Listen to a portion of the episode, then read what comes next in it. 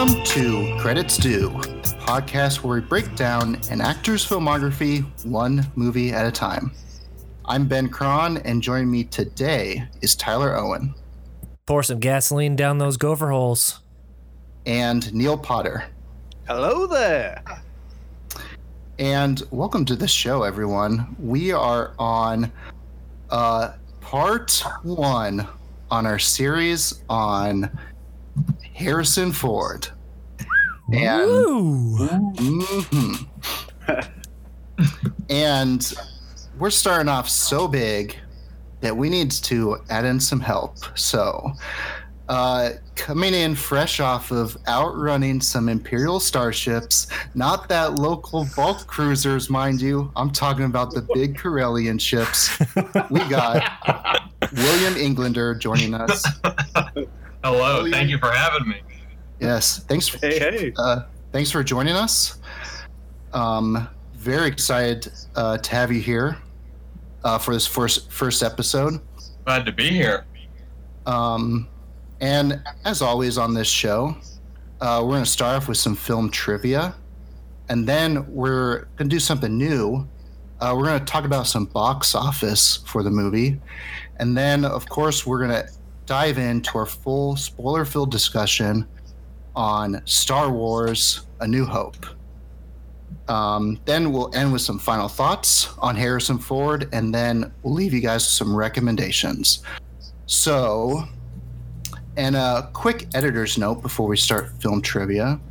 Um, we're just going to be talking about um, the original trilogy for this one, uh, mainly focusing on Star Wars.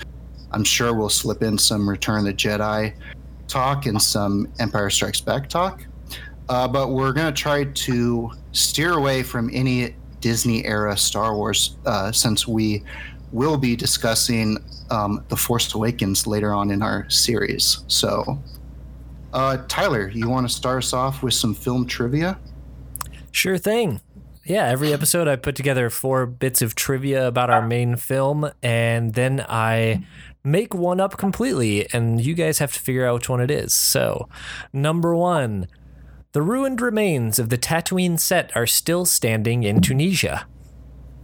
Number two, Harrison Ford found the dialogue to be very difficult, later saying, You can type this shit, but you can't say it. Three, Alec Guinness, Alec Guinness's character, Obi Wan, never actually says the line, May the Force be with you. Number four, George Lucas was originally going to use existing classical music for the score, like Stanley Kubrick had done for 2001 A Space Odyssey. But Steven Spielberg had his composer friend John Williams write a piece for Darth Vader's introduction. When Lucas heard the Imperial March theme for the first time, he hired Williams on the spot. All right. Now, William, as our guest, you have the honor of going first. Oh Will you please see if you can pick out which one I have made up? Uh, I'm going to guess number two about the dialogue. Um, I know Alec Guinness expressed dissatisfaction with the dialogue while they were filming. I'm pretty sure. I've never heard that quote attributed to him, I don't think, but I'm going to guess that mm. one. I don't recall Harrison Ford hearing complaints that Harrison Ford had about that. Okay. Neil, which one do you think is the fake? I'm going to go with the sets in Tunisia still being up. The first option. All right. Ben? Uh, I, am going to uh, side alongside William for that exact reason. Um, that maybe it wasn't, even though that is like a very Harrison Ford thing to say. Um, I just feel like uh, Alec Guinness was very like vocal about how he he hated these movies. So I'm gonna say that maybe he said it instead of our boy H Ford. All right. Well, let's just go down the line here. Number one, the ruined remains of Tatooine sets are still standing in Tunisia. That is actually true. Uh, they're not in very good shape. they're not in very good shape, hence the uh, ruined qualifier there. But yes, you can still go visit the like deteriorating, uh, decaying sets of the uh, moisture farm and the some of the um, sets from the Mos Eisley Cantina, and I think that that even that giant weird like dinosaur dragon skeleton that C3PO is standing near That- is also still there. That's a krayt dragon. Get your facts straight. It's actually a greater krayt dragon. So No, sir. oh, so many serves. And that's Uh, actually a real animal too. That wasn't a set, right? They, like, unearthed it while filming. yeah, they just unearthed the dinosaur bones and then just used it. Yeah. Uh, number two, Harrison Ford found the dialogue to be very difficult, later saying, You can type this shit, but you can't say it. That is true. He did say that. Whoa. Uh, oh yeah. yeah. So there were definitely more than one cast member who had difficulties with the dialogue in this film. Uh, and he was one of them. Uh, number three, Alec Guinness's character Obi-Wan never actually says the line, May the Force be with you. Uh, that is true. He never says "May the Force be with you." He says uh, four different variations of it, and most of them are more like uh, Luke, "The Force will always be with you," or something like that. Um, but there are there are other characters, including uh, Han Solo, who actually do say "May the Force be with you." So that's been one of those lines that's uh, like many others in the Star Wars series that has gotten like misattributed in pop culture. So uh, he never actually says it in this film. Which that means the last one is the one I made up. So it has a bit of truth to it. George Lucas was originally going to use existing classical music for the score until uh, Steven Spielberg introduced him to John Williams. But uh, all of you guys are gonna lose some serious Star Wars cred here because the Imperial March theme was not introduced until The Empire Strikes Back. Oh no. I feel Really? It is Uh, not. It is not in this movie, guys. Oh, Really? Not cow. at oh my all. god. Yeah, I know that. I that surprised me. I, I honestly did not know that either. Everyone has that song like so ingrained into their memory related to Star Wars that I feel like every time you see Darth it. Vader, Yeah. yeah, you Your just like every just time you see him, for you. Exactly. So it, yeah, that really surprised me. That uh, even I looked this up after having just watched the film, and I'm like, no way! I swear I heard it, but no, it's it's not in this movie. So yeah, Wow. Wow. Holy cow. Damn, that's cr- that's bonkers. um, let's uh, get into some box office. Neil, you have some box office facts for us? Yeah, right after Tyler's trivia, I'm going to drop some box office knowledge on you. Uh, this movie came out May 25th, 1977. A movie called Star Wars had a production budget of $11 million. And its total uh, domestic gross was uh, $307 million. But adjusted for inflation, all time worldwide, this is number two at $1.6 billion, adjusting for inflation. The only movie to surpass that is Gone with the Wind, coming in at $1.8 billion. And just for some comparison, in 1977, the the movie that came out that uh, or the best picture that was nominated for 1977 was Annie Hall, which is a, a Woody Allen flick. Uh, that had a production budget of only four million and only grossed uh, 38 million dollars. So oh this- wow. so this Star Wars blew it out of the water, and it just goes to show that nobody watches Woody Allen movies. well, okay. I'm pretty sure that that number was still extremely high for that time period, wasn't it? Like, yeah, you're probably a, right. A multi-factor return on investment, still pretty good. That's crazy. Yeah. It's insane. So just a little bit of comparison for the times. Obviously, those two aren't even closely, remotely like budget-wise close to each other, but it's a little interesting little tidbit there. Um, Yeah, Do you know this? Is that is the box office stuff because Star Wars was re-released in theaters like a hundred times. Mm. Does that include all those re re-releases or are all those separate? see. Uh, my guess is that they're all roped in because this has a ton of like opening weeks and opening Oh, okay. Okay. Um, yeah, I know that Gone with the Wind are always in places. Right. Yeah, and that was like back when there was like no movies, so like everyone uh you know nowadays it's like a movie is only in theaters for a month, but like back then I mean in the 70s and even the 60s it they were in theaters for like 9 months. Right. Yeah. Like, especially if they were popular like Star Wars was. Um Yeah, because you didn't have to pull them for home video. You Yeah. um, also, the the funny thing about it's funny that you like you brought up that Annie Hall tidbit because it's weird to think about. Like now, it's like yeah, the whatever Marvel movie came out this year, that's the one that made a billion dollars, and then wh- whatever wins the Oscar awards is just some tiny movie that like no one saw in theaters, but everyone like caught up to on like when it was on Netflix. Mm. But like Star Wars was technically an independent movie. Like I think most of that budget is from uh, George Lucas and his family. Um, which is insane. yeah. Um, and then of course they had like they had funding from like producers and like w- um like whatever else, but like a studio didn't really own this movie when it was first released, which is just crazy to think. Yeah, and the Um, fact that he also like thought that he would he leveraged the contract so that he would have all of the proceeds from merchandising Yeah. and like that ended up to pay off like way more than anything else cuz Mhm. like that just kept making money for years and years and years and he Mhm. didn't have to make any new any new movies. Yeah.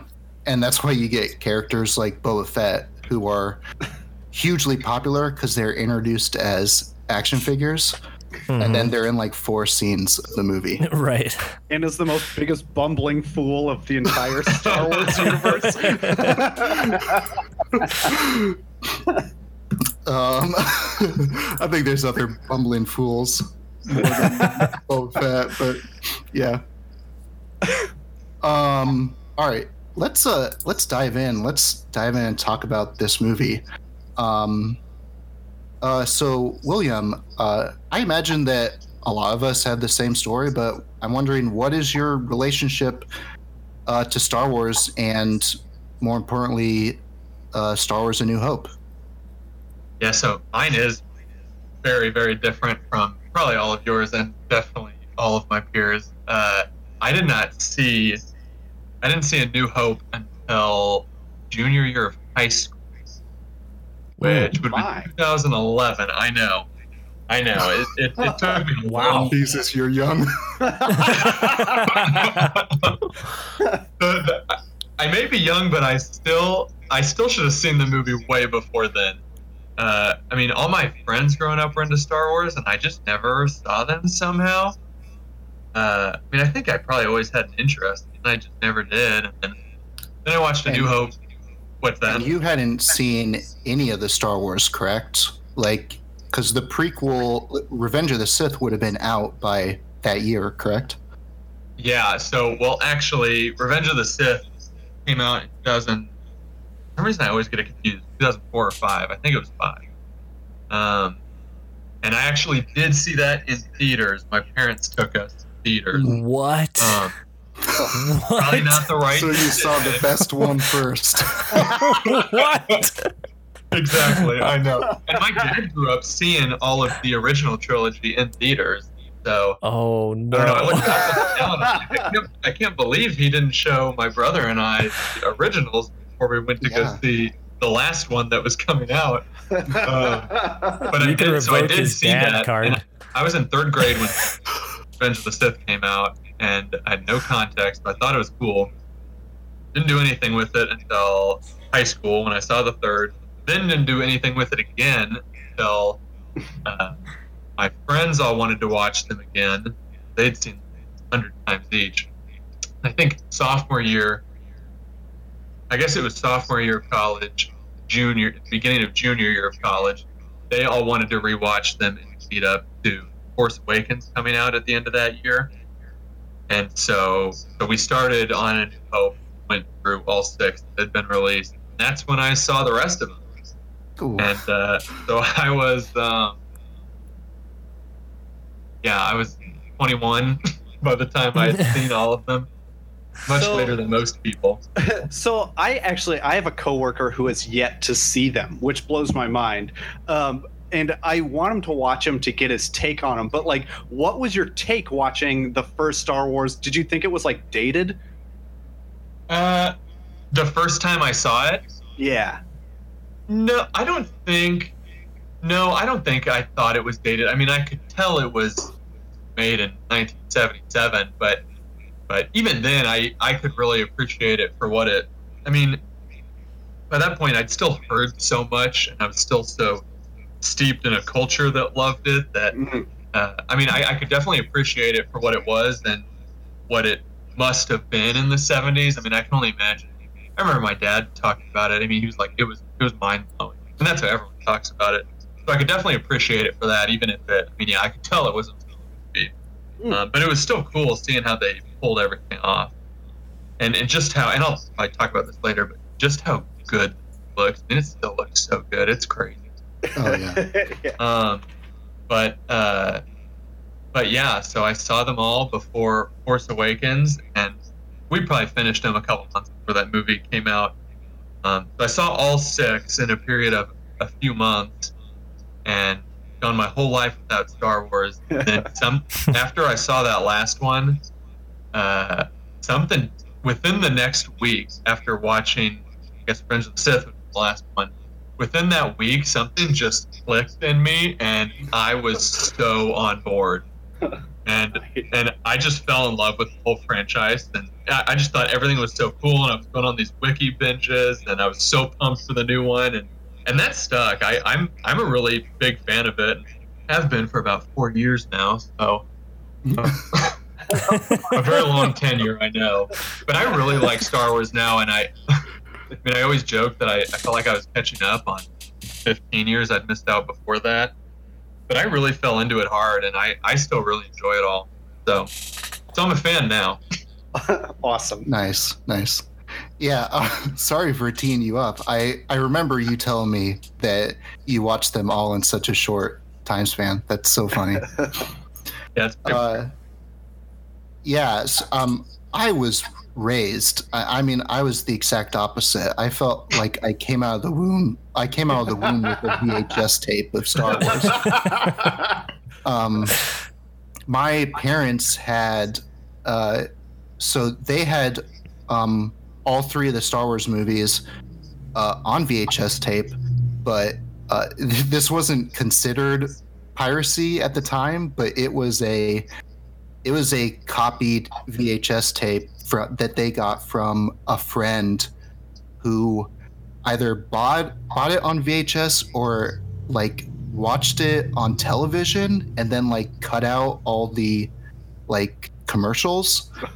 um, but I remember I like I very vividly remember that VHS tape because it had a a like a strip of tape, you know, on that front end, and then in like permanent marker, it was written Star Wars. so Oh hell yeah! it didn't even have, and then it was just in an empty box, like it didn't have any branding on it at all. I'm calling the police right now. That is. I. Statute of limitations is, is far past on that. um, but uh, um, I I have very vivid memories of um, on weekends my parents would like they would have family movie night and they would let the kid like my myself and my siblings pick the movie.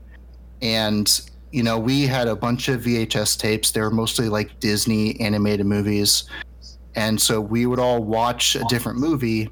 And then as my brother and sister got older uh, they got bored of family movie night, so they would not participate.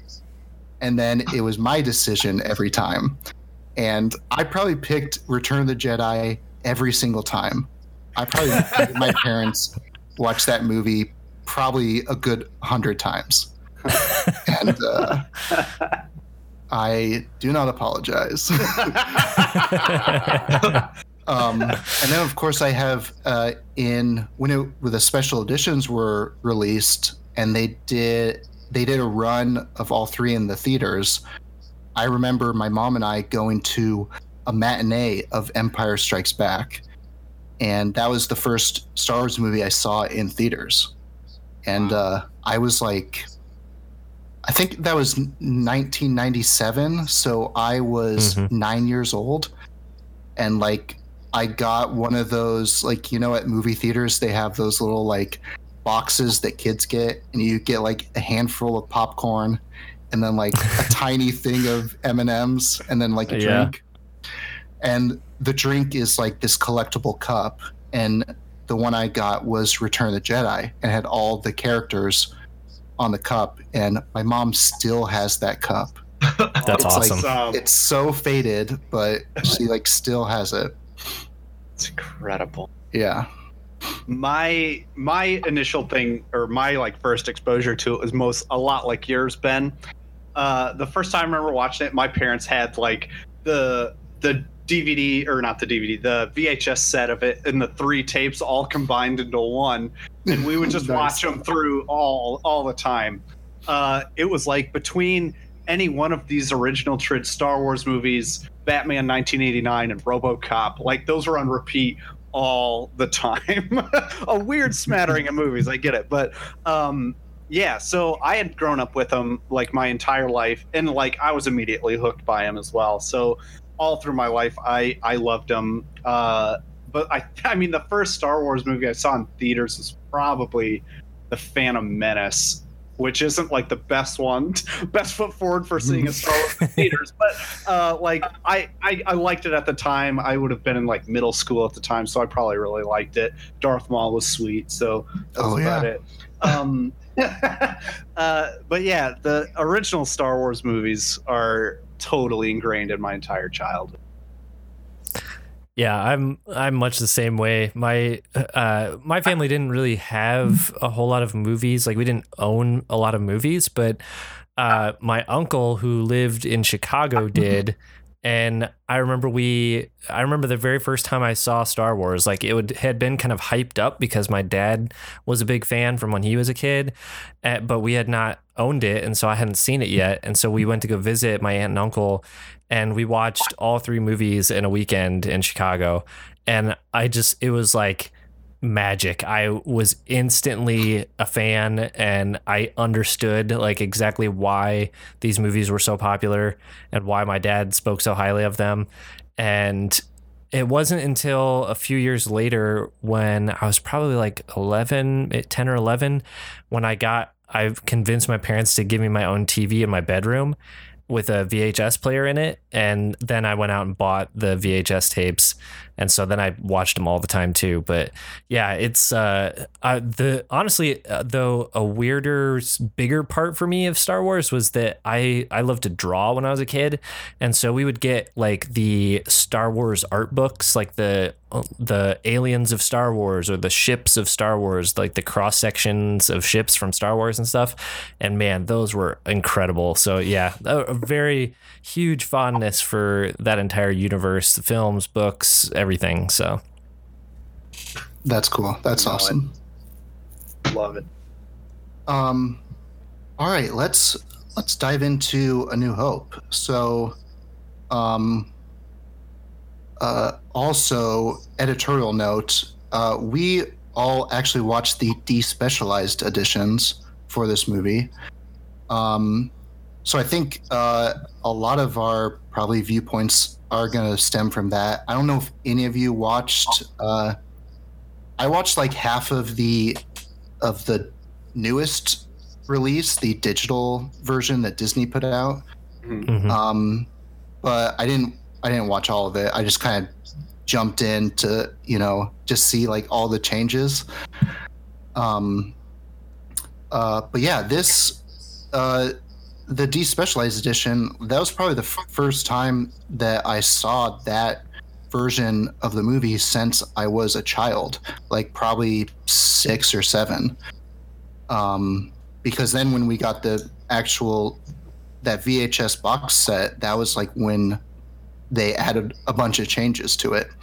Yep. Um, it was so like watching this old cut is so. It was so refreshing. Like it's it seems weird. Well, I don't know if it's that weird, but like I I feel like that that's the best version of this movie. Like One hundred percent. I'd agree as well. it, it's so the things they've added are so incongruous with the rest of the film like it just does nothing nothing fits uh, where they've inserted things like all the cgi stuff looks like it's old video game graphics like it mm-hmm. looks terrible and it just none of the changes are necessary and half of them I'd say are like actually detrimental. So I was I was the one I, I had originally found the despecialized version a few years ago, and I I had said we should watch that one because I think everyone everyone's seen Star Wars, everybody knows Star Wars. We're not going to run through the plot, you know, but I think getting this like window into what the original movie was is a really neat way to revisit it and talk about it for a podcast. So like I I'm really into the the amount of the amount of work that went into recreating and like rebuilding this old footage and making it look nice is just staggering. Uh, it's if you want to look it up, the it's called the Harmy's Despecialized Edition of Star Wars, and there's a YouTube video you can check out where it makes comparisons to what the original footage looked like compared to like the latest Blu-ray and DVD releases, and man, it is like there are some night and day differences for even some of the most minor things they've changed. So it's it's an incredible amount of fan work that went into it, and uh, I believe it's still technically protected under fair use as long as you Oh, really? own the actual films. Uh. so it's it's considered a fan edit, which is legal if you own the film that you are receiving a fan edit of. So go and look it up. Uh, it's- not necessarily advocating piracy. It's a very gray area there, but it's uh, it's still available. So go check it out. Um, that's the version we watched. um uh yeah and it was just like i mean this is a movie that i had seen probably i mean i've probably over the course of my lifetime i've probably seen well over a hundred times and it but like watching it with like all these changes removed it was really refreshing because there's just there is just a charm to watching an old movie like even with all the mistakes in it. Hmm um because like it like it's aged very well too. Like all the aliens Mhm. and even um the space battle at the end with the when they use like miniatures um they all looked great and Yeah. i was very surprised and just like delighted to rewatch this movie I agree. It gave it a little bit more like grit to it. Like seeing like when like Obi-Wan and Darth Vader have their fight at the end and like they just like there's one point where Obi-Wan points his lightsaber almost directly at the camera and his lightsaber just disappears because they didn't Yeah. to like rotoscope it or whatever was going on. Like it's that stuff that's just incredible. Like obviously there are some parts that look pretty bad that they tried to do, but like all things considered, it, it's pretty. It's just great. Mhm. Like that grit, that like realism, like that just grounds it. Kind of is. It's just. I agree. This is the best way to watch this. Mm. Yeah, I love that that fight between Obi Wan and Vader because uh, at the very beginning, Alec Guinness does this like little spin, um, right? yes. It's the, it's the funniest thing. When Darth Uh, Vader could have just easily chopped his back, like. yeah, yeah. It's this old guy trying to do some fight choreography, and then a dude just in this giant like costume that can't move very well. yeah, yeah. They they banked entirely on people being just in awe at these glowing lightsabers and not paying attention to anything else. but yeah, that that little shot where um, Obi Wan's lightsaber like vanishes. Um, ob- they fixed it in a very early um, edition of the movie, I think. Um, but that was like one of the things that I loved about this because I even as a kid I remember that shot, and I honestly thought it because like when you're a kid, like there's no mistakes in movies, right? Like everything Mhm. is done intentional. And I thought it was just because he had an old lightsaber. And it was like That's was like- awesome. this lightsaber was just Flickering. in yeah. Yeah, like it was like going out, like the batteries were low or something. It was like this old guy just like, oh, my laser sword has been in this closet. I've been, I've been living in this desert, this dry, uh, humid, humid air. It's just like ruined my laser sword. But gotta go fight my old apprentice. Hope he doesn't kill me. yeah. One thing Uh, I oh can go on, William. Oh no, N- N- Neil, you you go. Sure. I was just gonna bring up like it's it's kind of touching on stuff beyond the movie, um, but like all of like the concept art. I think it was like Ralph Bakshi who did all. Um.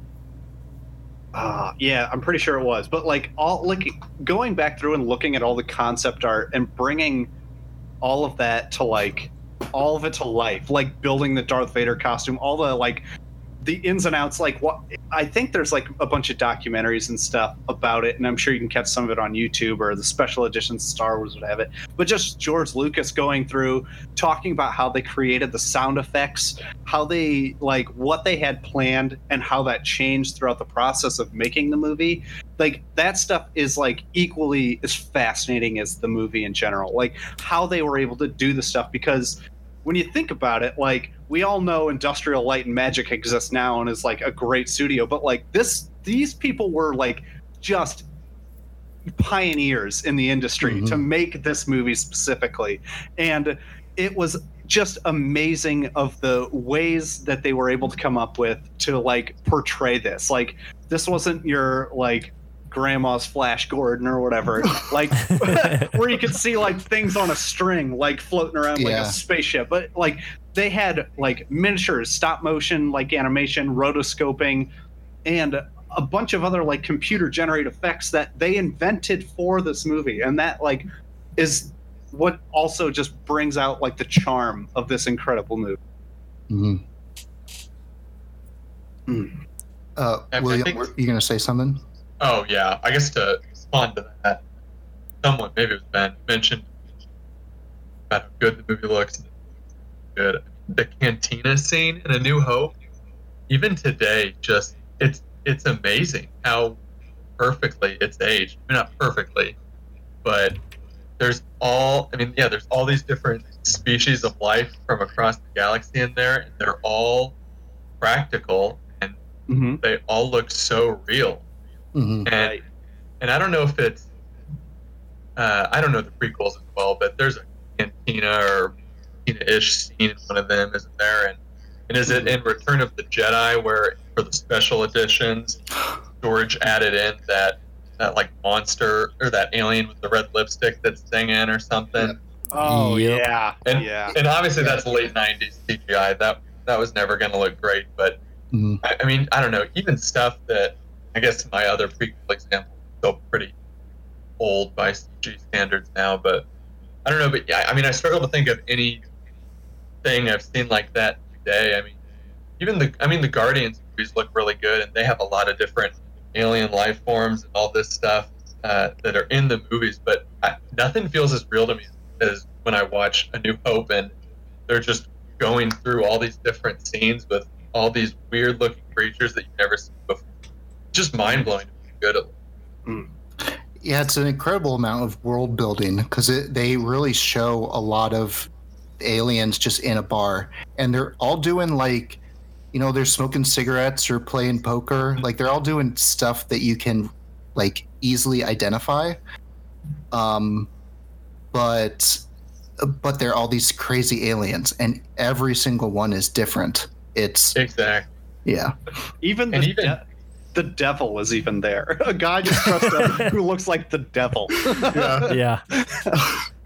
He's like walked in from like trick or treating on Halloween, and they're like, "Wow, you're amazing! Get in there." And even ones that look like they're, uh, you know, they look like they're. You, you can tell it's a costume or how they're. You can you obviously know it's not a real alien, but the material is real. Like you can tell that it's Yeah. made of a real thing, and that just goes such a Mm. Mm. Oh, yeah. I mean, Chewbacca in that way, like Mhm. he, you can tell that that's not a real, like, that's not a real like beast because his like mouth only moves in one direction. but like Yeah. just that acting, the voice acting, and then the like physical acting of it, like he brings that character to life, and it's. I think that's even in these small parts of all in like the cantina, um, like just the incredible like character design really like makes all these aliens, um, even though they might seem outdated to like today's standards, like it they age very well. Yeah, I think that uh, I think that all those little background details are they're so crucial to why this movie really took off because and, and even like the dialogue stuff that some of the actors complain about right? Like that those little things that don't seem to make any sense when you look at it from like an objective screenwriting perspective. Hmm. That's those are the elements that children just latch onto right? Like the it's what inspires their imagination. Like when obi-wan is sitting with luke and t- telling him about his father and how he fought back in the clone wars and that's just like a one-off little reference and you're just like what the fuck are the clone wars? That sounds awesome.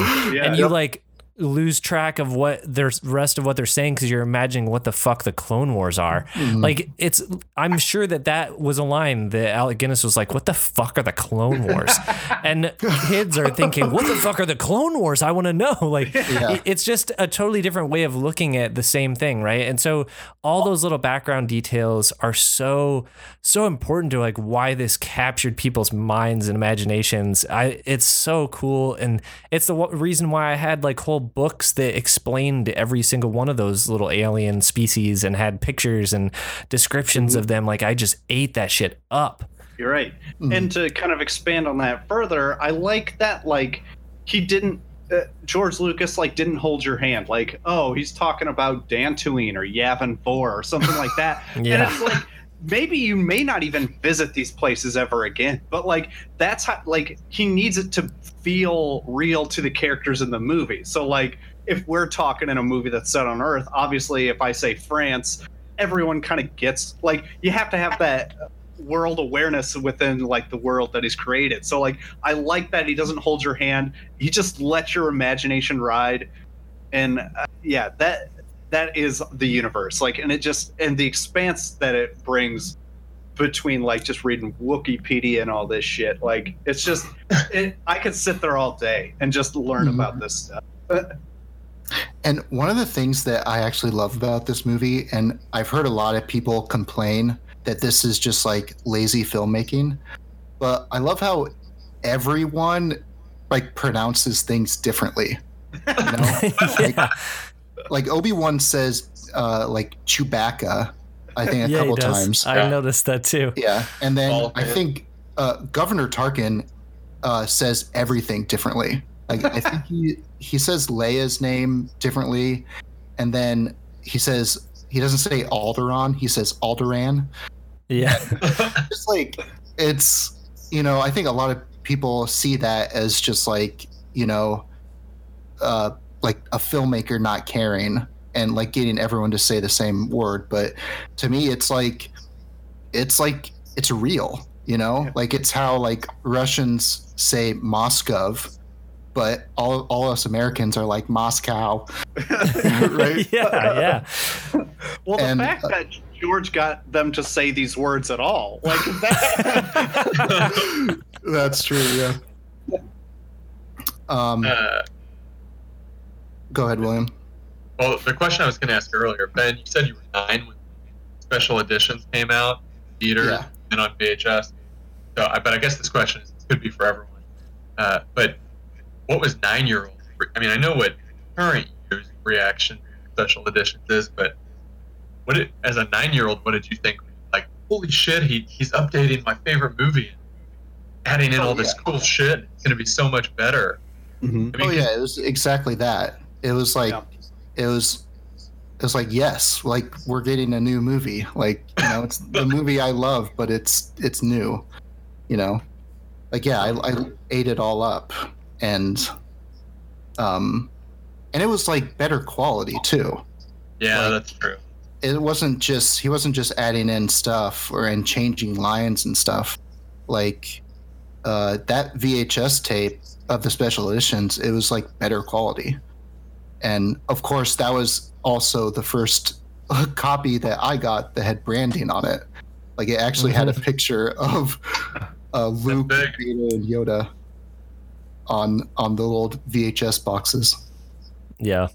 Yeah, I think I think all those changes they worked for the time that they came out, right? Like it was it, it was like the wild west for CGI. That was the time period when like it, uh you know, Jurassic Park had just come out a few years before and really blown people's socks off, and so I think, uh, you know, creative directors who weren't uh, weren't afraid of embracing new technology, like George Lucas, were just like, yeah, let's do this, you know, and. To his credit, he did something totally un, uh, unheard of, right? Like going back and updating stuff in a movie that he had created. Mhm. and people really dug it at the time but i think it's like it, it didn't he didn't have the foresight to see that it would only take like five years for those special effects to look dated. And it takes away the magic of the existing effects right? Like so anything that is not updated sticks out like sore thumb as does the cgi stuff. So it's like this constant contrast between the two versions like from scene to scene. And it like it doesn't allow you to appreciate the achievement that the original effects were. Like when you're you kind of said this at the beginning william where when you when you see this version the the despecialized version you are watching it knowing that all of this was made in 1977 when this is the movie people were lined up around the block to go see in theaters. Like time after time after time. And you get it right? Like you get wow this must have blown people's minds in 1977 but when you watch the specialized version with the added CGI you're like wow this was like cool i guess in 1997 but it sucks now. Like that's that's the response right? So it's just a totally different context and it just it's so disappointing to me that like we the those upgraded for lack of a better word versions are like the only ones that most people can have access to Mhm. And I think when the moment when I finally started to turn against these special editions was when they started to add in stuff from the prequels into these new movies. yeah Like I think You didn't the- like Hayden in your Return of the Jedi? yeah, the- yeah, Force Ghost uh, Hayden Christensen is I think the big one, but I even think all the stormtrooper dialogue is has been replaced by the guy who voices Jango Fett. Um, is that Oh, right? wow. I think that's I it. I don't know. because like they're all clones. Like right now in canon, they're like all most of them are clones. So I I'm pretty sure a lot of that dialogue is replaced, which is just like, um, it's just bonkers. it, that that is weird. Yeah, and a lot of stuff like that is you know like there's some mistakes that are fixed and some things are changed and there's like continuity errors that are fixed. And that i i mean now i'm like don't change it. Like once it's released like don't change it. Mhm. but you know stuff like that there's a lot of small changes in these movies that are fine but then there's like i mean removing like with hayden christensen removing someone's entire performance like an actor's entire performance out of that movie and replacing it with just the new guy. Like that's like that's dark. Why? and it, not only Well, that, not it like destroys his character arc too. Uh ye- oh yeah, kind of. Yeah. Like it, it, it basically says, "Oh, well, the younger one was the real Anakin. Like the one that saved his son is the one. That one doesn't count. We're not going to put mm-hmm. that one because he's Yeah. got a gross face. Well, I mean, I mean, Vader killed Anakin. I mean, from a certain point of view, you know. So uh, Yeah. Oh my yeah, God. Yeah. That's not even consistent with the rules that Empire and Turn of the Jedi play by when it comes Force Ghost, which is you appear as you were when you died, Yeah. That's what I was. not, not your physical prime. mhm. Then you still have Alec Guinness right next to Hayden. it would have been it would have been funny if Yoda showed up at the end of Return of the Jedi and he was like super tall and buff. Sitting up straight. Oh god. um, on now, since we're on the topic of these changes, uh, let's get into the most controversial controversial one, guys. Uh, let's talk about uh, Han shot first. yeah. Um, okay, I'll start. I fucking love that Han Solo just fucking murders Greedo right in that bar. I, Yep. like watching. Like I was looking forward to this because I know the special edition. It looks like shit because like they try It to like does. m- make it weird. So like Han Solo does this weird little head tilt and then like shoots him. But I love it because he just pulls his gun out and he's like. Yeah, right, bitch, and shoots him. Like that is amazing. Like I don't know why that was ever changed. Like it's just I so know. more. It's so more. Like I know they're trying to make oh Han Solo. He's got to be more of a. He's got to be a more like uh, I don't know better, Sympathetic. char- more sympathetic or like a better character. Like he's better than this. I'm like, no, he's not. Like he's a scumbag. Like Yeah. it's like I think this works better for Han Solo's character than changing it. Yeah. It's Agreed. also better filmmaking because it's. I think you see the blast, the like blast from the blaster, like before you see him shoot. Uh, right in this uh, original version, Yeah. so it's almost like a shock. Like it's like, oh my god, what just happened? Yeah, you, you see him slide his uh, blaster out of the holster on his Mhm. hip, and he's like pointing it at him. But then, but you're right, it's just out of nowhere. He just shoots him, and you're like, "Whoa, shit!" Mhm. Yeah, It- it's it's a striking character moment, right? Like, I mean, you should it should be fairly understood from the start. Like he's in Mos Eisley Cantina, the place that Obi Wan just like seconds before described as the most wretched hive of scum and villainy. Right? Like Yeah. he is a he like if you're watching this movie for the first time and you have no cultural knowledge who, of who Han Solo is, you should expect like, oh, this guy's gonna like, he's a wild card. Maybe he's gonna fuck them over and like leave them stranded or something. Like you, you don't know who this character is, and that's what makes the rest of the movie compelling because he's a total unknown, right? Mhm. And Obi Wan can't have the high ground, no pun intended, of like because he He always has the high ground. yeah he seconds before chopped off some dude's arm like right, Yeah, right, before yeah. that. Yeah. That catches me off guard every time. I forget he does that every time I watch. it. I know. Yeah, and it's funny that like there's a lot of blood from that too. And uh Yeah, the um uh the blood from that arm and then the uh Aunt Beru and Uncle Owen's uh Oh, burnt Oh skeletons. man, That's like stuff that's like, oh, this like this was not Star Wars back then, like yeah, that we know now. Like you would never Right. see that. is is the Um, blood from the arm in the cantina taken? I haven't seen the movie as much as you. Is it taken? Is that blood removed in the special edition? I think it's still there. I think it's still there. Okay, Yeah. is it? I must have just forgotten. Is it? That also caught me off guard, and and I I couldn't remember if it was canon or something that was actually stated in universe or just an excuse everyone used. None of the Star Wars games have blood, including the new one that's coming out. People were like lightsabers. Uh, it cauterizes the wound instantly. No blood. Yeah, yeah. I, When I I, saw the blood here, I was like, what? I think that's what happens. I think that is now canon, like in the movie. It is okay. Okay, Like, I didn't know if I. Spoiler, spoiler alert: when uh, Darth Maul gets cut in half, like there's not just like a shit blood, ton of true. blood. oh god, that would really change that scene. Obi Wan's just covered in blood. It's like Kill Bill. oh my Yeah. god. Um, uh, yeah, back to the uh, Han shooting first. Um, I was uh, before I watched this uh, despecialized edition. Um, I was uh, hundred percent in the camp of who cares, right? I Mhm. was really like, doesn't matter. It does. I mean, it's ch- it's changed. Like, who cares? Like, I don't care. Whatever. Blah blah blah blah. Uh, and then after I watched this this version, I'm hundred percent on.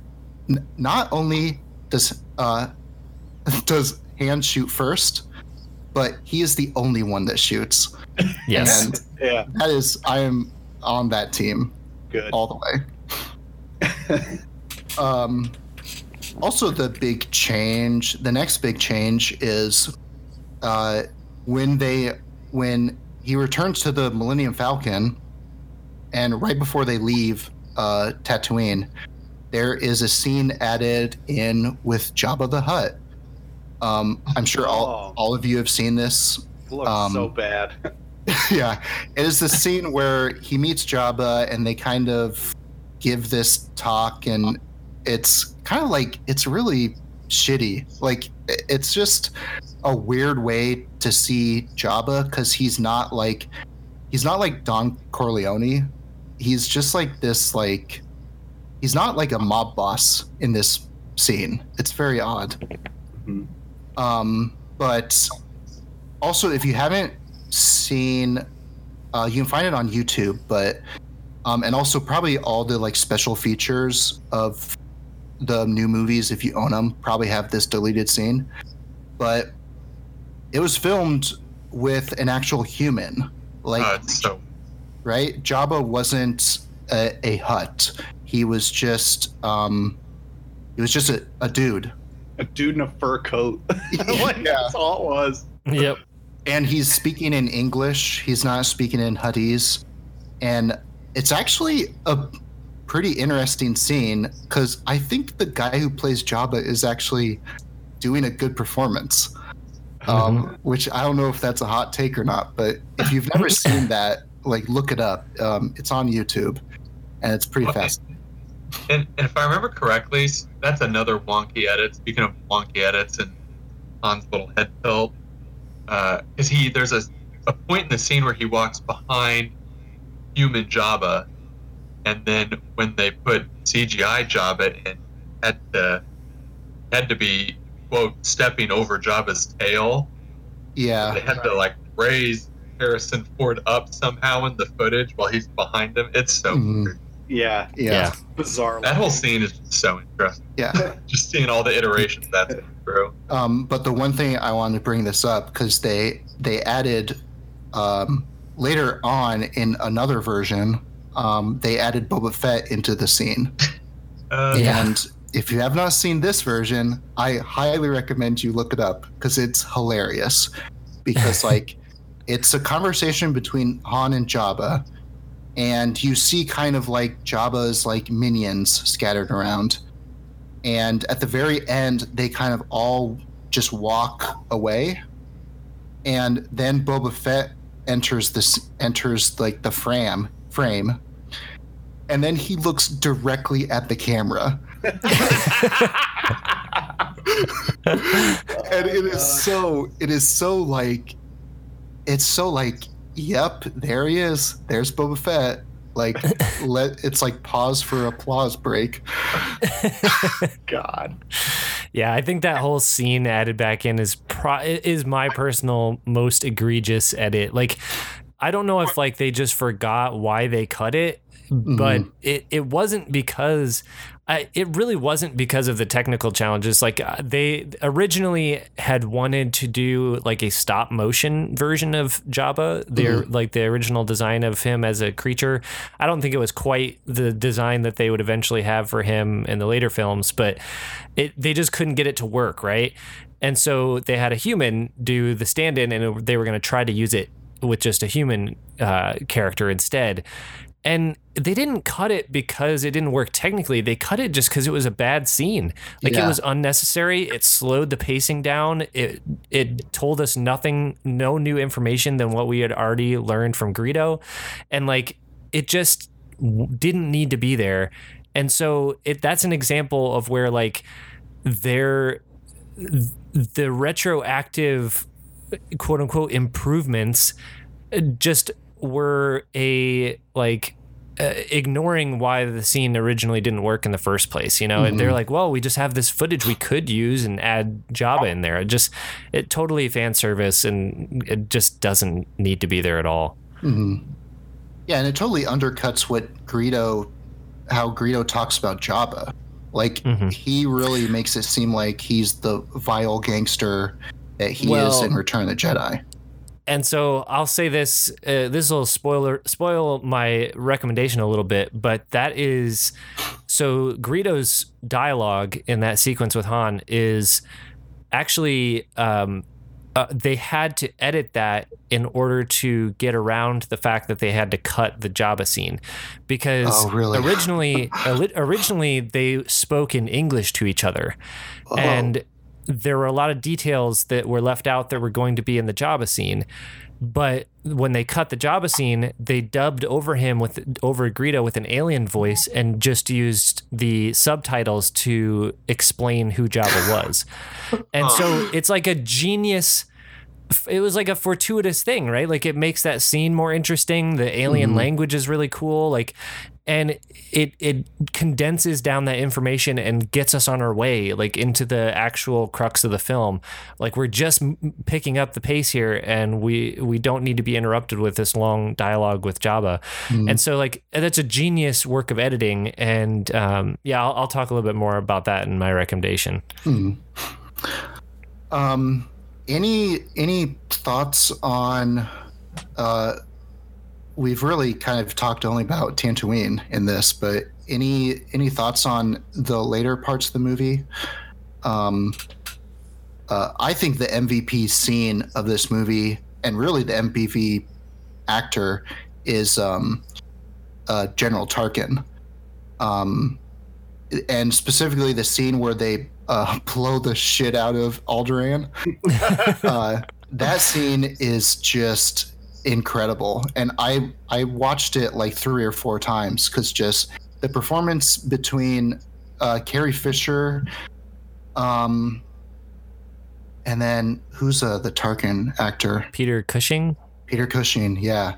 Oh, they're so they're so good together Mhm. yeah and that scene is just like the tension it builds and then the stakes that it sets for having a, a space station with a giant laser that could blow up a planet it's incredible I agree. Um, actually, all of that stuff is pretty incredible. Like anything that revolves around like that boardroom of like um, imperial like directors. Like I always found that actually quite riveting, which is kind of funny because they have a whole scene that talk about the politics. Like, oh, we've dissolved the Senate and this and that, and that's the one that Phantom Menace gets lambasted for for having too much politics. But like. yeah I actually really enjoyed that because it helped kind of like build up like just how the empire is, how like just just terrible and just authoritarian or gross they are. And yeah, Tarkin is an awesome character uh, who like you wish would have maybe made it further into more movies. I mean, he did uh, in in Rogue One, but like. Uh, well no we didn't well, yeah, yeah, I guess. not not the edit that i watch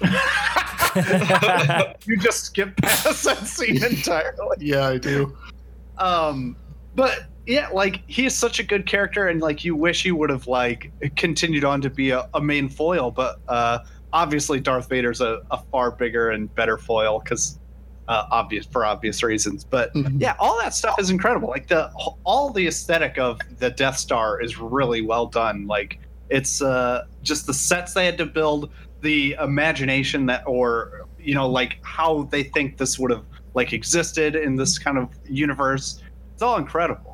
Mhm. Yeah, I before we get into some final thoughts here, I think I do want to talk more about Harrison Ford generally. Yeah. And this is the first time that I've really watched this movie like specifically focusing on Han Solo the character and Harrison Ford's performance.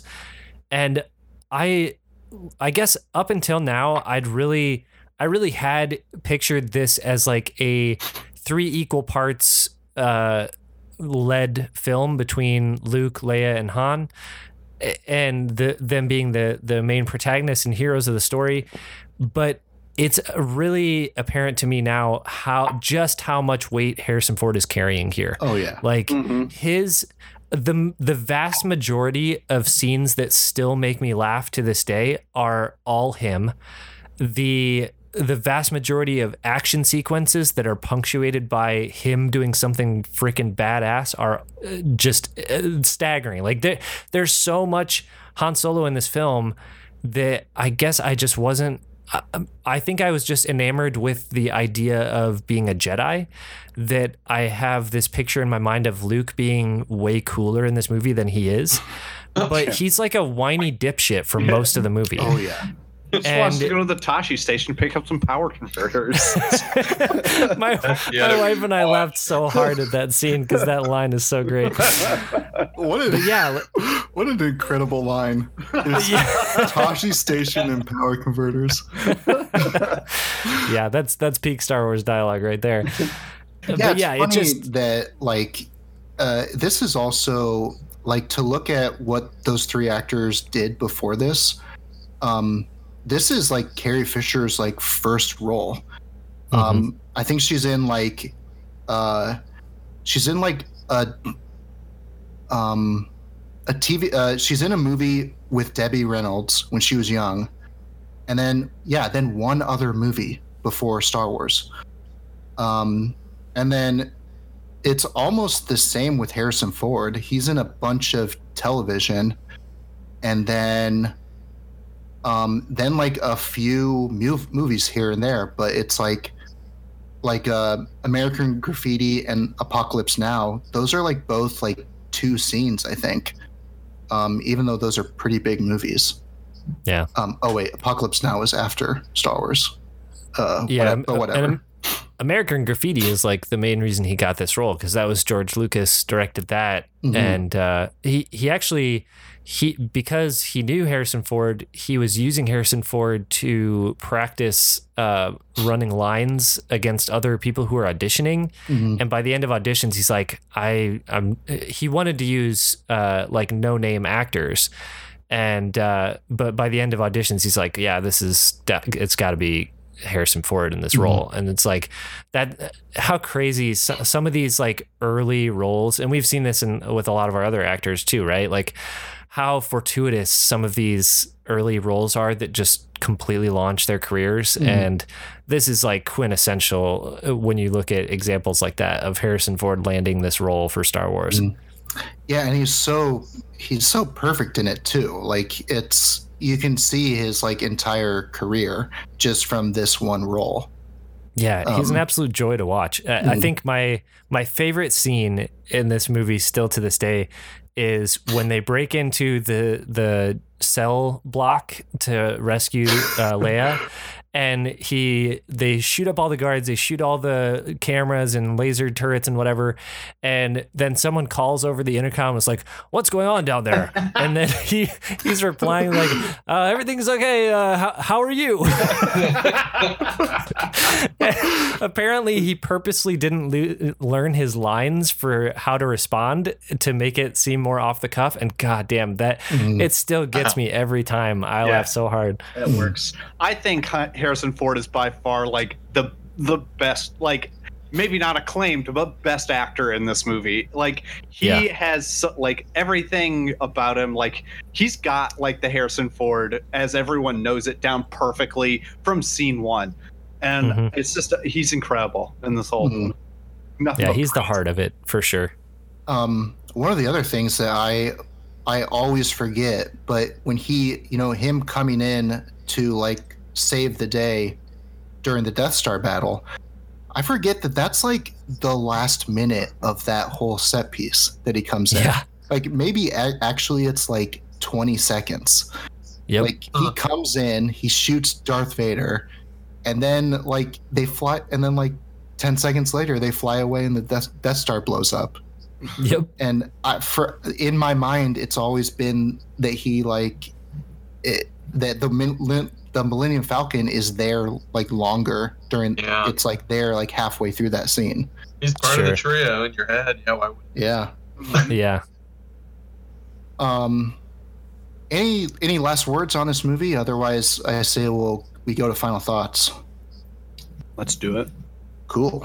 Um, for every movie, we'll give uh, we'll give um, Harrison Ford a rating of how uh, of how he did, and uh, this time around, guys, uh, what, what do you think of this? What if we do one to five Harrisons? How does that sound? Wait a minute. You're telling me we've been doing Julianne Moore's for so long. Now we got to switch to Harrison's. This is a Yep, whole new scale, buddy. it's a whole new scale. Oh I- gosh, I'm I- gonna have to really do some I was calculations in my say head I here gotta now. pull up a converter. Yeah. I'll go, I've been working at Julianne's for so long. I'll go to Tosche Station. I'll pick up some converters. wow. You better not have said that just to set up that joke. All right. Uh, William, you want to go first and uh, give us just some final thoughts? Um. Yeah, I don't know. I don't know how off mark I'm compared to the other to the three of you, but I don't love this movie. okay. I, I, I, I don't know how controversial a thought that is. I, I like it. I really do like it. I enjoy watching it, but I've seen it probably three or four times now. I've never loved it every time. Anytime I've seen it, I don't know why. Um, uh, I don't know. There's just a couple points where it drags for me, like from uh, from 3PO and R2 landing on Tatooine, old Ben showing up. Does that sequence drag for anyone else at all? Yeah, it, yeah, it I, drags. I could see that. Okay, It's, I didn't it's know if pretty bonkers to open a movie with two droids walking through a desert. and, it, and it goes on for a while. Um, but I don't know. Yeah, there's. I, I definitely like. Uh, I like the two that follow this one more, but I still do enjoy it. Uh, it's still, it's still really cool seeing, seeing how everything's kicked off. N- not just how the franchise is kicked off, but uh, world that I really do love now. Seeing, seeing this all the seeds of the lore that were planted here and uh, where everything goes. And it's fun watching it now, knowing everything that comes next chronologically before and after. Uh, even though I think Star Wars, especially, I mean, this is the case with a lot of franchises, but especially Star Wars. The things that come after this, um, they always try their best to make it fit in, but a lot of times it's not really a perfect fit. Uh, but it's still fun watching it with all that knowledge, just meant to piece it together. And when Obi Wan's talking Clone Wars, then you think back to what you do know about the Clone Wars now, and you're like, oh, that's. So I still enjoy them, um, but I don't love it. hmm As I'm, Uh, Do you want to give us a rating? Uh, Yeah, so- Harrison Ford a rating. okay, yeah. So are, am I rating Harrison Ford out of the Harrisons, or am I giving Harrison? Um, yeah, whatever. A little of both. Whatever. I'll give the movie three out of five Harrisons. nice. But I'll be generous and give Harrison himself five out of five Harrison. oh, He, he really does fit the role perfect. hmm. Okay. Um, Neil, what about your final thoughts? Um, my final thoughts are this like you know, I kind of, I get what you're saying, William. Like, I get it, and I, I'm, I'm Thanks kind of. charity. You're welcome. And I like, if I had, I was actually thinking about this last night when I was watching it too. Like, if I was watching this for the first time and I don't know anything about Star Wars, I would probably not like this movie either, uh, or uh, or not care for it as much. But being as the way I am now and how I was raised with it, and like what I know now, I still like have to give this movie like five out of five Harrisons for me. Um, That's fair.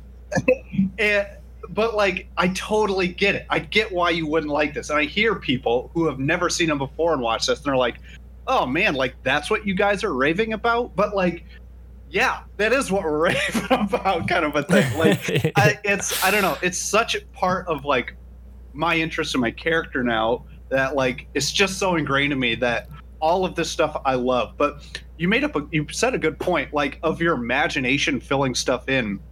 I think that is now a huge part of this that makes this movie all the better for me. Like of filling it in, knowing what it almost like some scenes that like, oh, it would have been cool this way, and I would see the movie that way. I guess like I re- for I remember the fight scene between Obi Wan and Darth Vader being really slow and boring.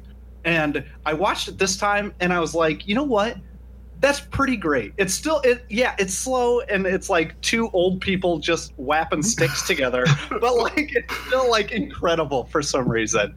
Uh, and I it's dramatic. yeah, exactly. And like you and then you're like, what is he gonna do? He's smiling, he's not defending himself. Oh shit, he's been chopped into nothing. You're like, what going on? Like that's just it's all part of the universe that just makes you fall in love with it. So it's five out of five for me. Hmm. Tyler? Yeah, I mean, no surprises here. It's going to be five out of five Harrisons for me as well. Um, this is just, I think it's one of those things where Star Wars is so pervasive that, like, it's, if you haven't seen it by now, it's likely because you have, even after being inundated with Star Wars pop culture for years, you just know that that's not something that interests you. And so, of course, when you finally watch it, you're probably not going to like it. Like, both because you've had half the shit spoiled for you, like you've seen, you feel like you've seen it already just because you've, eh, you know, taken it in in other forms. Like, it's just, it's hard, right? It's really hard to watch these movies when it's such a cultural touchstone. And like we we kind of touched out on that in a few of our other movies too. Like even the matrix like borders on that or it's starting to right? Like it's been so in the pop culture co- consciousness for so long that like with without the without the historical uh without having grown up with it it it becomes difficult to find an entry point i think. And so I, I mean, and not to say that William, you didn't grow up with it. You said you came to it a little bit later, but like, I, I can totally understand why someone wouldn't like Star Wars or or doesn't doesn't care for it as much as other people do. But that's like, so much of that is just nostalgia, right? Like there, I can absolutely see the flaws in this movie, but I just don't care.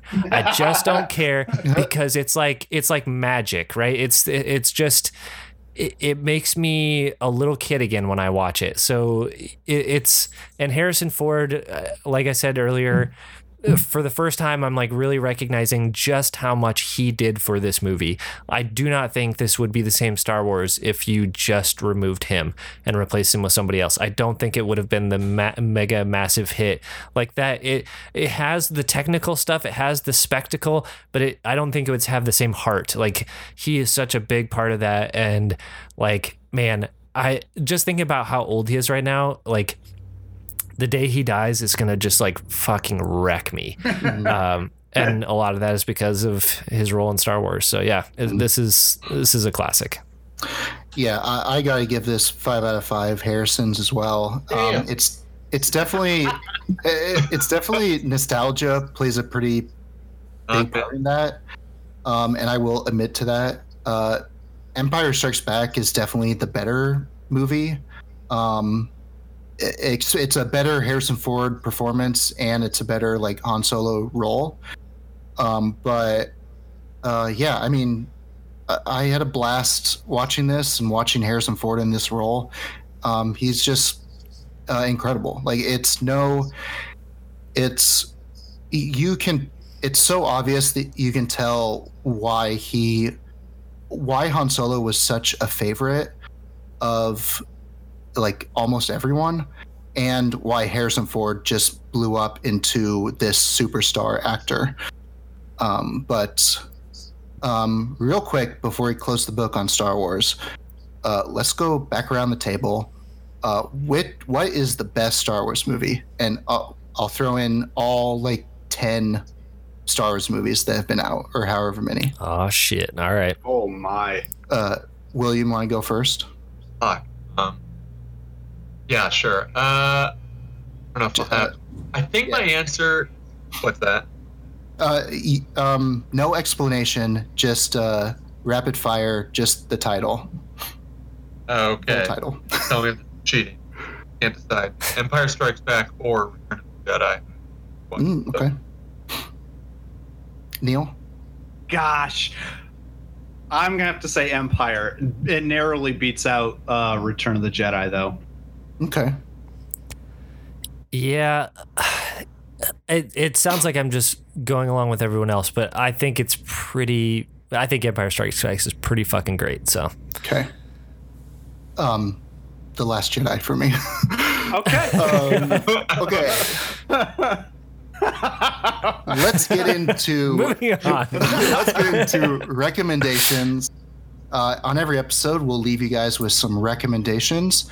Uh, they don't necessarily have to be movie related. Um, so, uh, William, do you want to start us off? Uh, do you have a recommendation for us? Yeah, I'd love to. Uh, my recommendation is a couple years late, uh, coming up on two and a half years late, but I'm nearing the end of Legend of Zelda Breath of the Wild.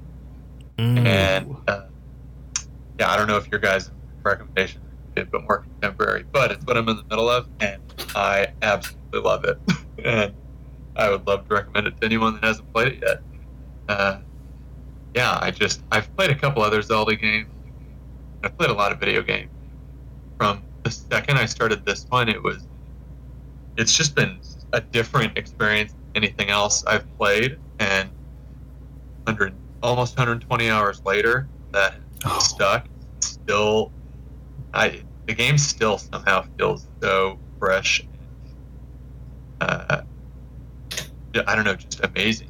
And there's out of that 120 hours, there's probably been a few minutes where I've been bored. Mhm. Yeah, there's Yeah. always just the way the game is designed, the way it is encouraging you to always, always, always explore. I'm, I'm always climbing up another mountain to see what's on the other side or check every nook and cranny. But the game is just designed in a way that uh, encourages you to do that so well, and I've shit up and I love it, and it's so good. Yeah, that's Yeah. it's one of the titles that makes me jealous of people who have switches. Like I so I want one so bad. Yep. Like just to get into that Dude, game. it, Just it's uh, right I, up your I would alley. recommend it, and then I get to take it to work and play it at lunch. Yeah, it, it's pretty crazy. Yeah, if you haven't uh, if you haven't checked it out, there's a um, a presentation that was done by the game's lead designer where he talks about exactly what you mentioned, how like there's always like this next little thing you want to try to go see or discover. Like they they literally designed the game with that in mind, where they like any blank spot on the map they would dive in and like what can we add here that would want the would get the player interested in exploring this area and like they even talk about how when uh, like between those places they would literally add hills so that you'd be encouraged to be like oh, what's on wonder what's on the other side of that hill and so you'd go over and see what there what's Uh-huh. there it's a really fascinating talk about how they designed the the exploration elements in that game so Wow, yeah it's I- really really yeah, cool I, I would love to listen or watch it, whatever form it's in. I would love to check that out. To look for that or have you send it to me. Because I've Yeah, thought yeah. that while playing it. I mean, the game's very, the game world is, is it's very vertical in a lot of ways. But I've thought that before. I'm like, holy shit, I'm constantly climbing up something. Uh, you know, climbing up something. I guess yeah, climbing up something. I don't have another example, but and the world is not procedurally generated, but it's still a pretty big world. Yeah, yeah they Mhm. have to. I mean, there really is always constantly something that's grabbing you or calling out to you, and yeah, I've thought, yeah, that'd be really interesting to get some insight into how they. I can only imagine the process to go through that entire map, Yeah. all these little interesting things. They they also uh, detailed how they prototyped the game using the original Legend of Zelda sprites. And so they built like the entire overworld of Breath of the Wild in like 16 bit or 8 bit graphics with like all the basic mechanics that they were going to use, like the ability to like freeze water to have a platform to stand on and like start fires that would spread to nearby grass and stuff. And like basically everything that's in Breath of the Wild there is a like early prototype version of that in like a 2D side scrolling Legend of Zelda Wow. game, which is freaking amazing. I want to play that version. yeah. yeah, honestly, and, and I have heard that, and I because I I read that they wanted to give players the experience again of what it was like to play the original Legend of Zelda the first time. You're dropped into this map. They don't really they don't tell you shit.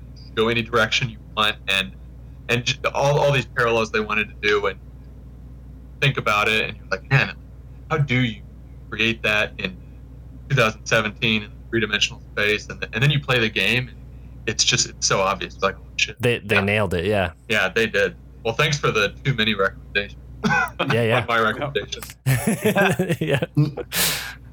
Um, Neil, what's your recommendation? My recommendation is actually uh, related to this movie we just watched, Star Wars, um, and it's from a YouTube channel. Uh, this was released uh, May 8th of this year, 2019. Uh, it's from the YouTube channel Fixing It in Post. That's F X I T I N Post.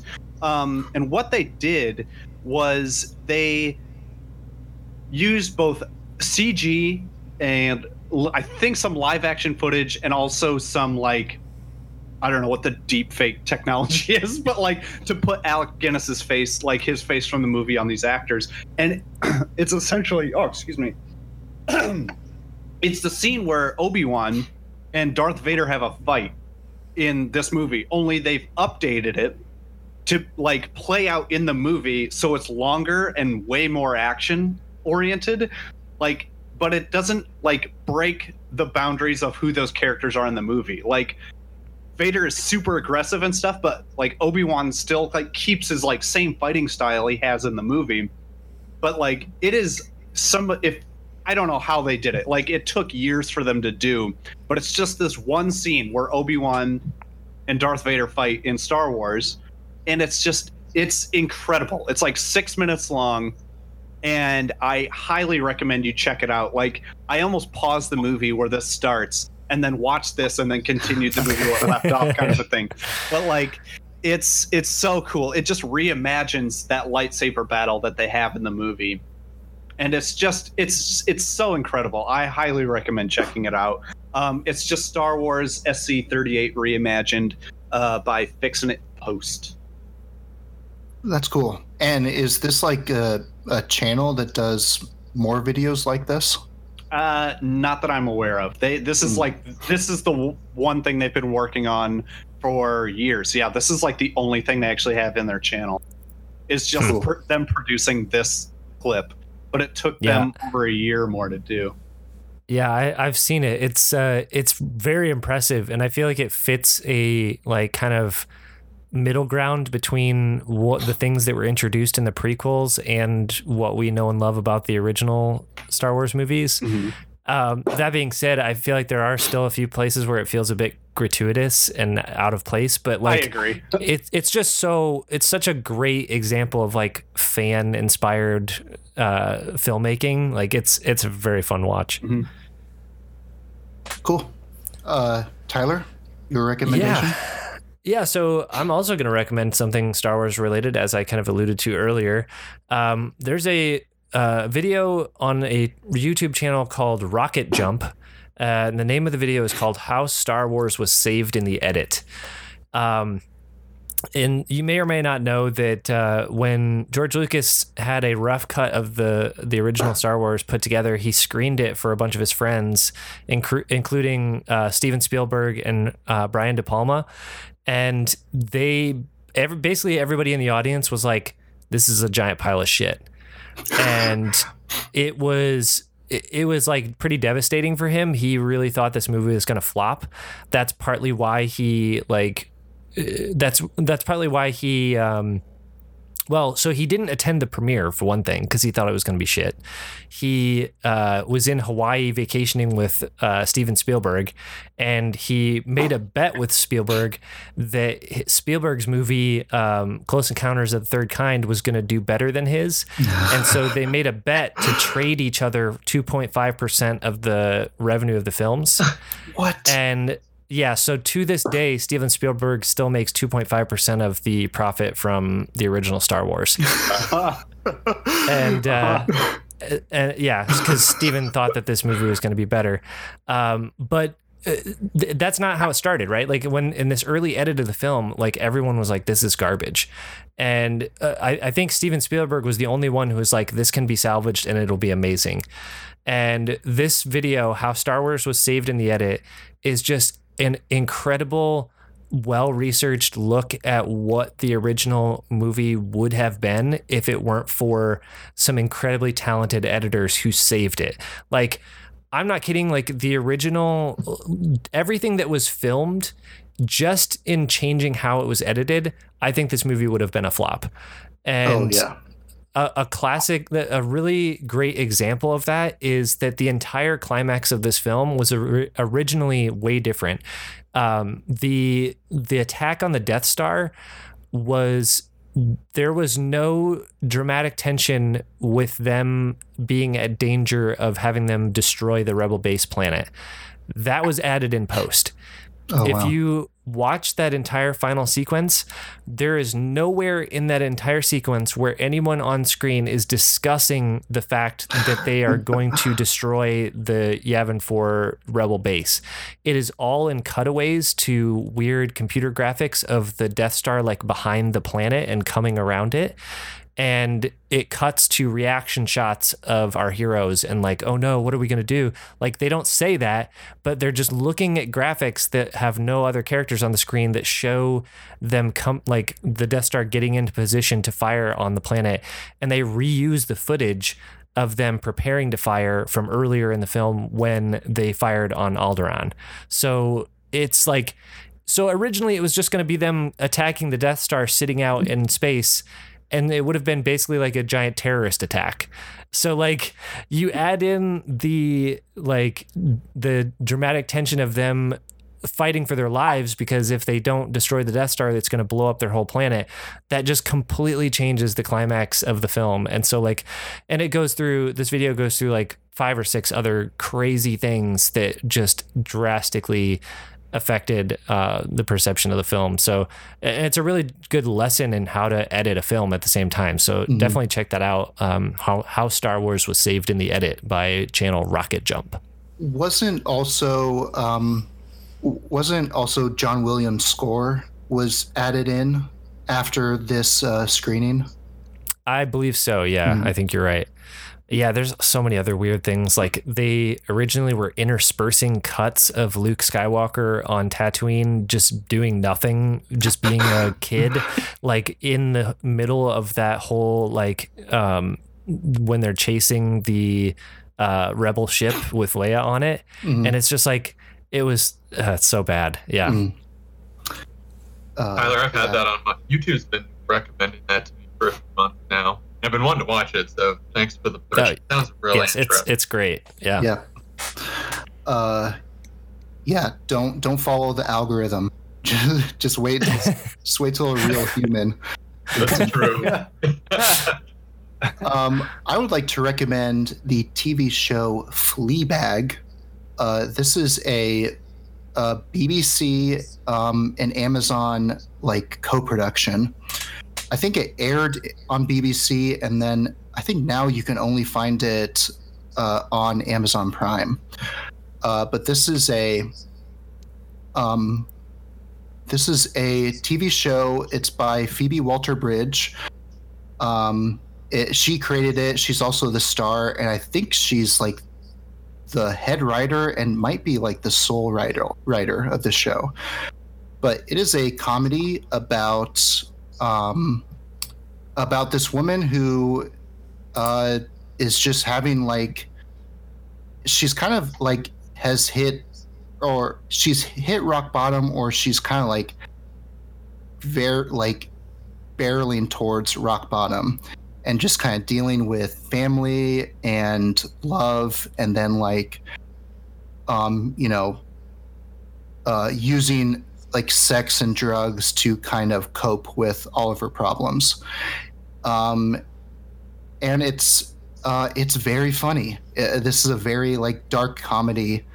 Um there's a lot of like i mean this is definitely a show that like wait until the kids are like in bed and like heavily asleep before you watch this because it it goes to some dark pr- dark places.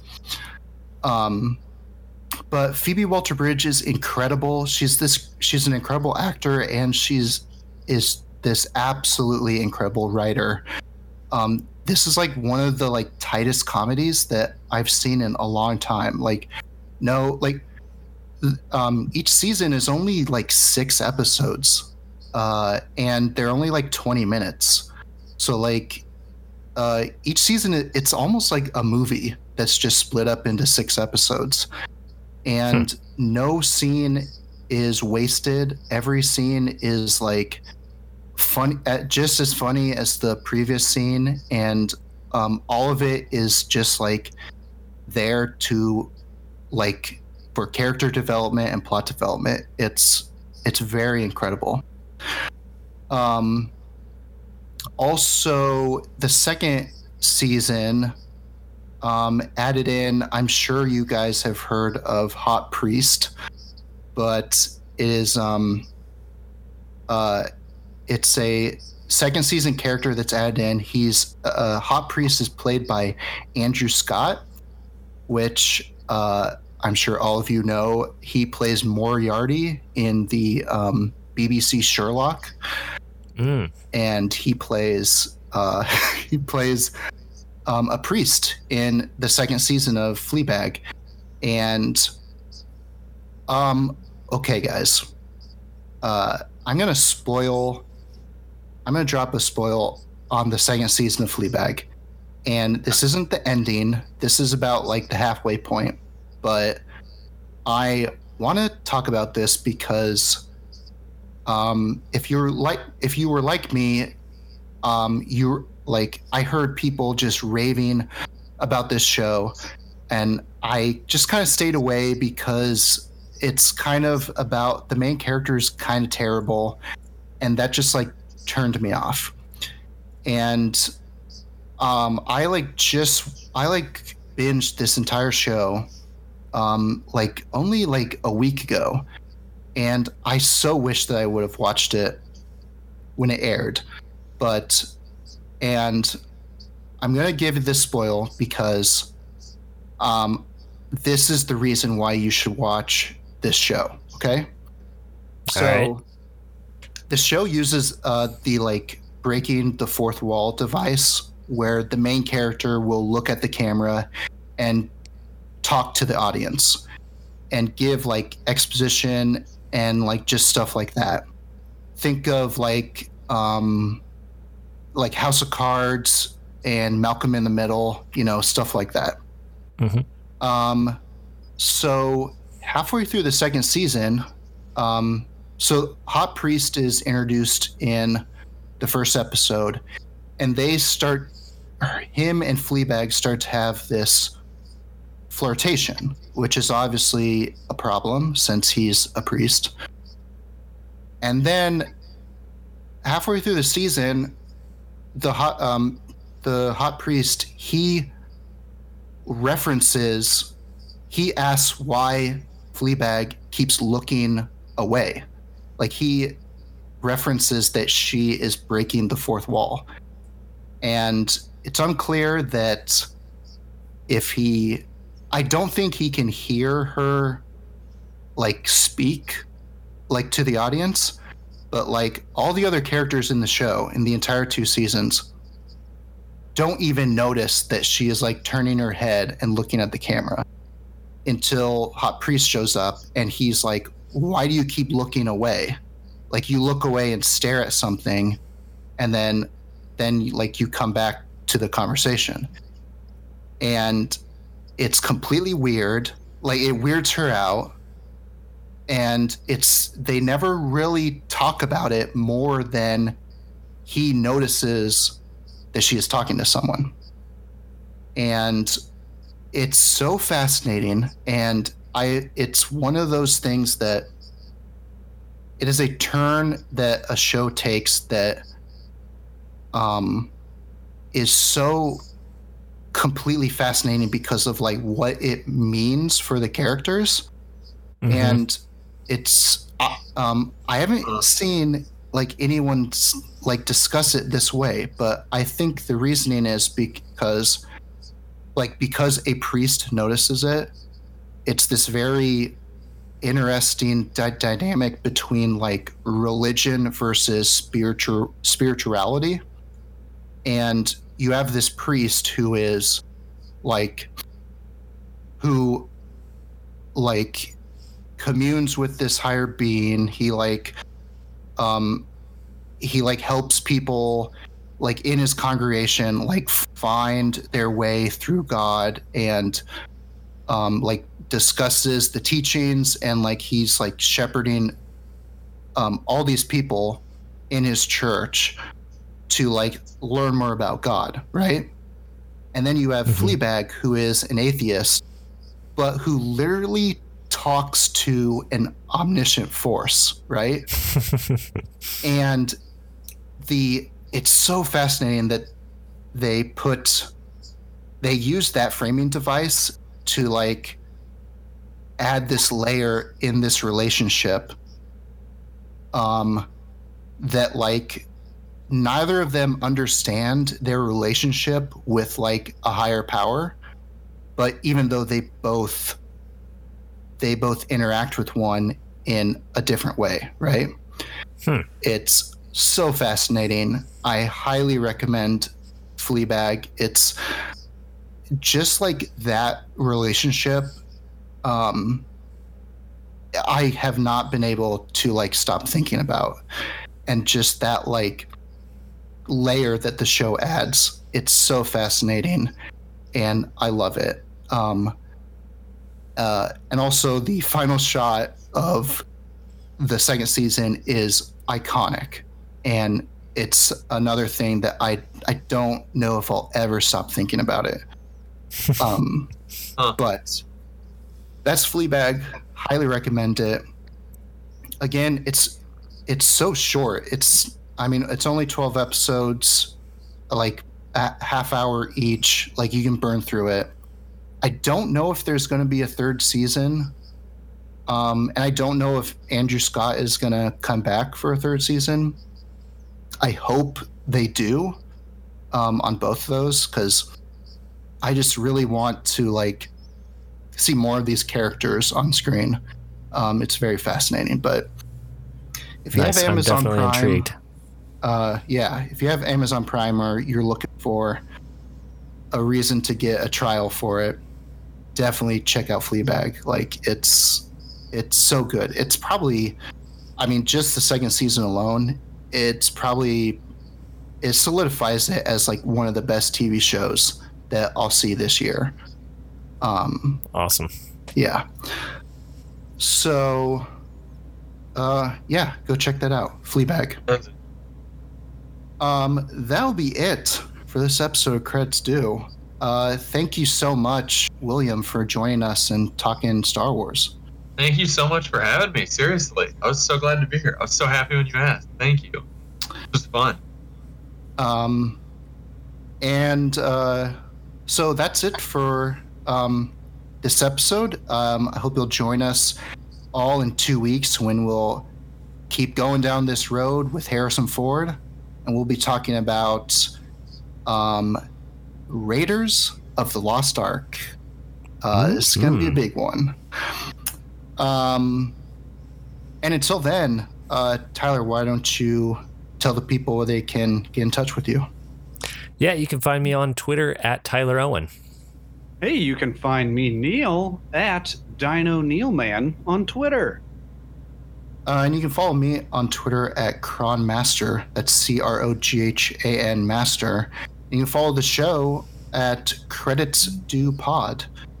Um, and again, thank you for joining us. Uh, thank you, William, for stopping in. And until next time, remember as always, you're all clear, kid. Now let's blow this thing and go home. Amen. Yahoo!